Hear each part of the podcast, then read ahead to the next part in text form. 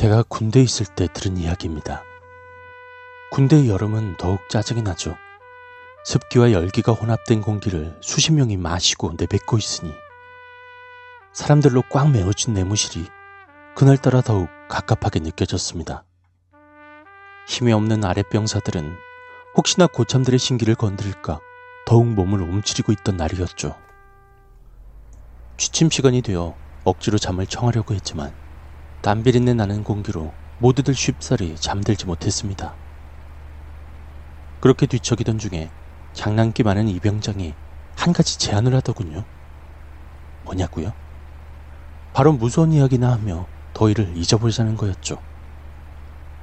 잘 기억나진 않지만 가장 무서운 이야기를 하는 사람에게 그에 응하는 대우가 있었던 것 같습니다. 오늘은 그날의 기억을 되살려 한 가지 이야기를 해드릴까 합니다.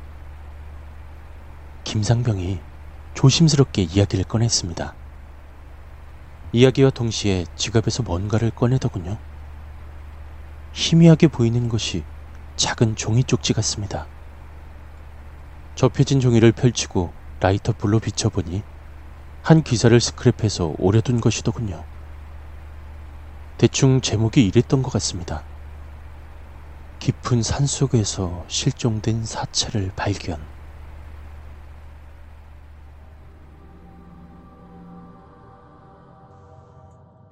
비닐 하우스.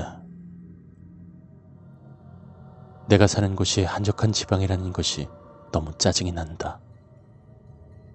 서울 애들처럼 클럽이나 나이트를 다니며 놀아보고도 싶고, 그렇게나 많이 열리는 축제나 콘서트에 한 번쯤은 참석해보고 싶다. 하지만 여긴 대한민국의 여느 지방과 마찬가지로 문화의 혜택과는 거리가 너무 멀다. 이런 곳이지만 그나마 내가 버텨낼 수 있는 것은 학교에서 그다지 큰 간섭이 없다는 것. 선생님들은 학생들에게 그다지 큰 관심이 없다. 내가 그들에게 관심이 없는 것처럼. 이런 조건 때문일까? 나처럼 공부엔 관심이 없고 재밌거리나 찾아다니는 족속들에겐 뒤틀리기 쉬운 곳이다. 오늘은 준이 녀석에게서 여학생들을 헌팅했다는 연락이 왔다. 같이 놀기는 해야 될 텐데. 젠장. 이놈의 시골 구석엔 우리가 갈 만한 술집이 하나 없다. 준이놈과 어떻게 할까 이야기하다가 우리의 아지트에 데려가기로 결정했다. 사실 아지트라고 할 것도 없다. 마을과는 조금 떨어진 시골 산길의 비닐하우스이니 가끔 우리는 여기에서 밤에 모여 몰래 술이나 담배를 즐기는 편이다. 이런 후질구리한 지방에 사는 죄로 아주 어울리는 탈선의 장소다. 뭐, 저기 멀리서 준이 녀석이 슬렁슬렁 걸어오고 있다. 곁에는 다른 사람들도 보이는데, 딱 보기에 헌팅했다는 여자애들이 두 명인 것 같고, 한 명은 누구지? 걸음걸이가 낯이 있긴 한데 준이 녀석이 민수놈과 함께 오고 있다. 짜증부터 밀려왔다. 민수는 뚱뚱한 몸집에 어눌한 말투를 가진 녀석으로 우리에게 괜시리 아부를 떠는 인간이었다. 한마디로 친구라기보다 시다바리 같은 녀석이었다. 여자애들에게 인사를 하고 준이 녀석을 째려보았다. 아이씨, 저 새끼는 왜 데려왔어? 술맛 떨어지게. 아, 미안 새끼야. 아, 시내에서 만났는데 지도 계속 껴달라 그러는데 매몰차게 거절하기도 그렇지 않냐? 뭐 그래도 전마가 돈 좀 있으니까 우리도 좋지 뭐. 너무 그러지 마. 별로 달갑지 않았지만 그렇게 민수까지 포함해서 우리들은 비닐하우스에 들어갔다. 간간히 오는 곳이지만 이곳은 나에게 딱 어울리는 곳 같다. 조용하면서 따뜻하고 별것 없는 공간이지만 달빛을 안주 삼아 술을 마셨다. 여자애들 때문인가? 오늘은 왠지 술이 좀 더 받는 것 같다. 그렇게 시간이 흐르는 줄도 모르고 있는 사이, 어라, 술이 다 떨어져 버렸다. 뭐, 그래. 안 그래도 옆에서 재수없게 히히 웃고 있는 저 민수놈 얼굴도 보기 싫었는데 심부름이나 시켜야겠다. 아 민수야 가게 가서 술 좀 사. 어? 어? 나 혼자? 에 혼자 어떻게 가. 가게까지 10분도 더 걸리는데. 무서운데 같이 가면 안 되냐? 미친 새끼 지랄을 하세요. 남자 새끼가 소심해가지고. 야 분위기 깨지 말고 얼른 갔다 와 새끼야. 어, 알았어. 그럼 갔다 올게. 니들 여기 계속 있을 거지? 응? 웃긴 새끼. 왜? 도망이라도 갈까봐? 얼른 갔다 오기나 했마. 비닐하우스를 나선 민수는 가게를 향해 뛰어가고 있었다. 저 새끼 뛰는 폼 좀 봐라. 더럽게 살은 쪄가지고. 아, 보고 있으면 짜증난다니까. 괜시리 주제가 녀석의 흉으로 넘어갔다. 그렇게 10분, 20분, 30분이 지나는데 녀석이 오지 않는다. 아, 새끼 뭐 하나 제대로 하는 게 없네, 진짜. 아, 그러게 말이다. 이 새끼 오기만 해봐라, 진짜. 왜 그런 생각을 했는지 모르겠지만 갑자기 해서는 안 될 생각이 떠올랐다. 야, 우리 저 새끼 골려줄까? 오, 재밌겠는데. 근데 어떻게 골려주지? 간단하지 뭐. 여기 가까이 오는 소리 들리면 문 잠그고 조용히 있으면 돼. 맞다. 저 새끼 겁 많잖아. 아마 무서워서 오줌 쌀지도 모르겠다. 어찌 보면 상당히 잔인한 놀이이다. 마을 빛이 사라진 비닐하우스 밖으로 혼자라는 걸 깨닫게 된다면 그 사실만으로도 상상하기 힘든 공포라 몸을 짓누르게 될 것이니. 하지만 잔인함 따위는 머릿속에 들어오지 않았다. 우리는 늦장 부리는 민수 녀석을 골려주고 싶었고 결국 계획을 실행에 이르게 되었다.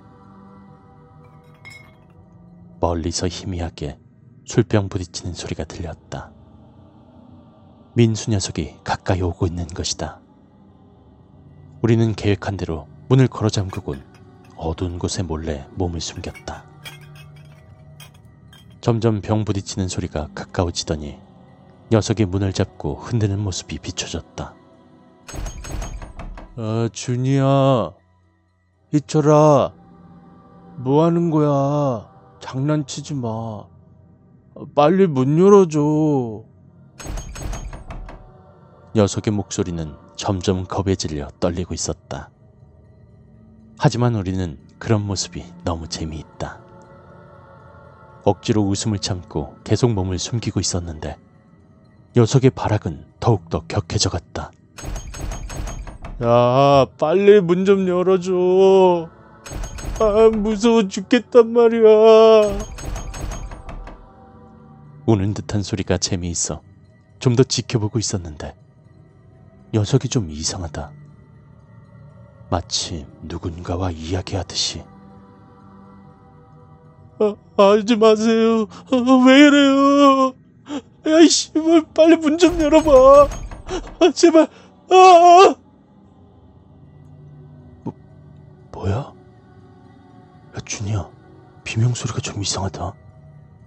누구한테 말하는 것 같기도 한데. 녀석의 비명소리는 심상치가 않았다. 무엇인가 불길한 예감이 든다.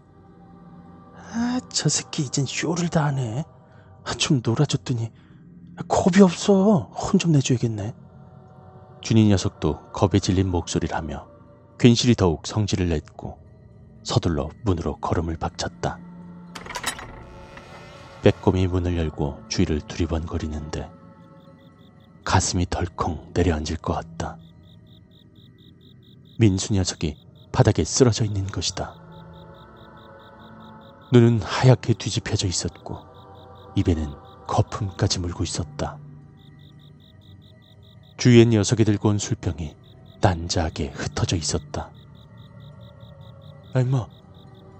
정신 차려. 야, 일어나란 말이야, 새끼야!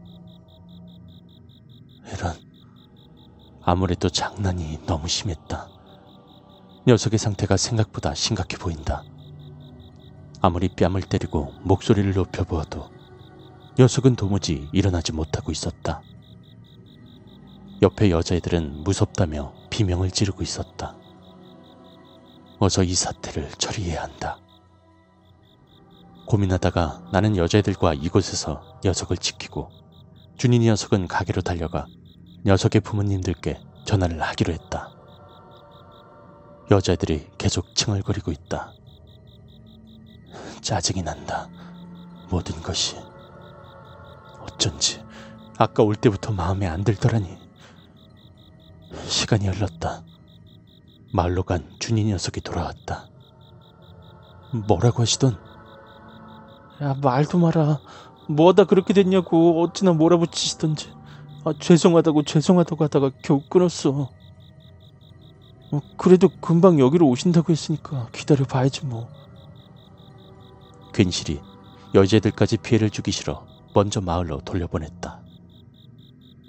우리는 쓰러져 있는 민수 옆에서 혼이 날 걸 두려워하며 자리를 지키고 있었다. 시간은 다시 흘렀다. 얼마나 흘렀을까? 이곳으로 한 아주머니가 걸어오고 계셨다. 야, 니들! 아주머니는 우리를 한껏 째려보셨다. 우리는 다짜고짜 정말 죄송하다며 용서해달라며 무조건 빌고 또 빌었다. 정말 죄송해요. 아, 진짜 그냥 장난이었는데요. 민수가 이렇게 기절할지는 꿈에도 몰랐습니다. 정말 죄송합니다. 우리 말을 묵묵히 듣고 계시던 아주머니께선 다시 말을 이으셨다. 겁대가리 없는 새끼들. 밤에 이런 데 와 있는 꼬라지 보면 알만하지. 꼴도 보기 싫으니까 어여 꺼져. 다시는 이런 짓거리 하기만 해봐. 정말 죄송한 밖에 들지 않는 우리는 고개를 조아리며 황급히 그 자리를 떠났다. 한참을 도망치듯 길을 걷다가 문득 머리에 스치는 생각이 있었다. 민수 그 녀석 비대에서 무거울 텐데. 아줌마 혼자서 어떻게 녀석을 데리고 가려는 거지? 생각과 함께 뒤를 돌아보았지만 이미 비닐하우스에서 너무 멀리 떨어져 버렸는지 잘 보이지 않았다. 하지만 흐릿한 형체로 두 실루엣이 보이는 듯 했다. 나는 왠지 그 장면이 잊혀지지 않는다. 그 장면은 아주머니가 민수의 머리채를 휘어감고선 질질 끌고 가는 듯 보였기 때문이다. 당시에 잘못 보았을 거라고 고개를 흔들어 대기만 했을 뿐 다시 돌아가 볼 용기 따위는 없었다. 그렇게 마을까지 다다른 우리는 찝찝한 기분에 헤어지려고 했는데 순간 준이 녀석이 이상하다. 야, 이철아. 나 왠지 무서워. 야, 이 새끼야, 왜 그래 또 임마. 녀석의 떨린 목소리에 나까지 전염되고 있었다. 그리고 그 녀석의 이어지는 말에 머릿속이 하얘져 갔다. 난 민수 부모님께 이거 이 일 있잖아. 내가 전화했었잖아.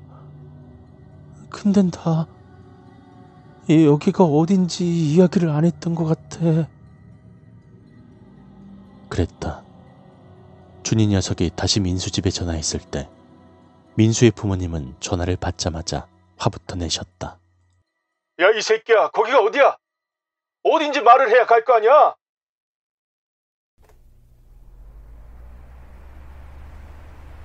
김상병은 이야기를 잠시 끊었다. 우리는 소름이 끼쳐 침묵할 수밖에 없었다. 침묵의 끝은 다시 김상병이 깼다. 아까 꺼내놓은 스크랩한 신문 기사를 읽기 시작했다.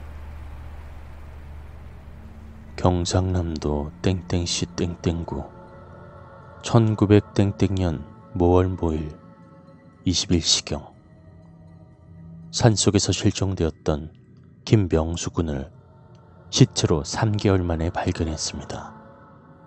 발견된 시체의 특이사항으론 몸에 피가 하나도 없이 말라붙어 마치 미라와 같이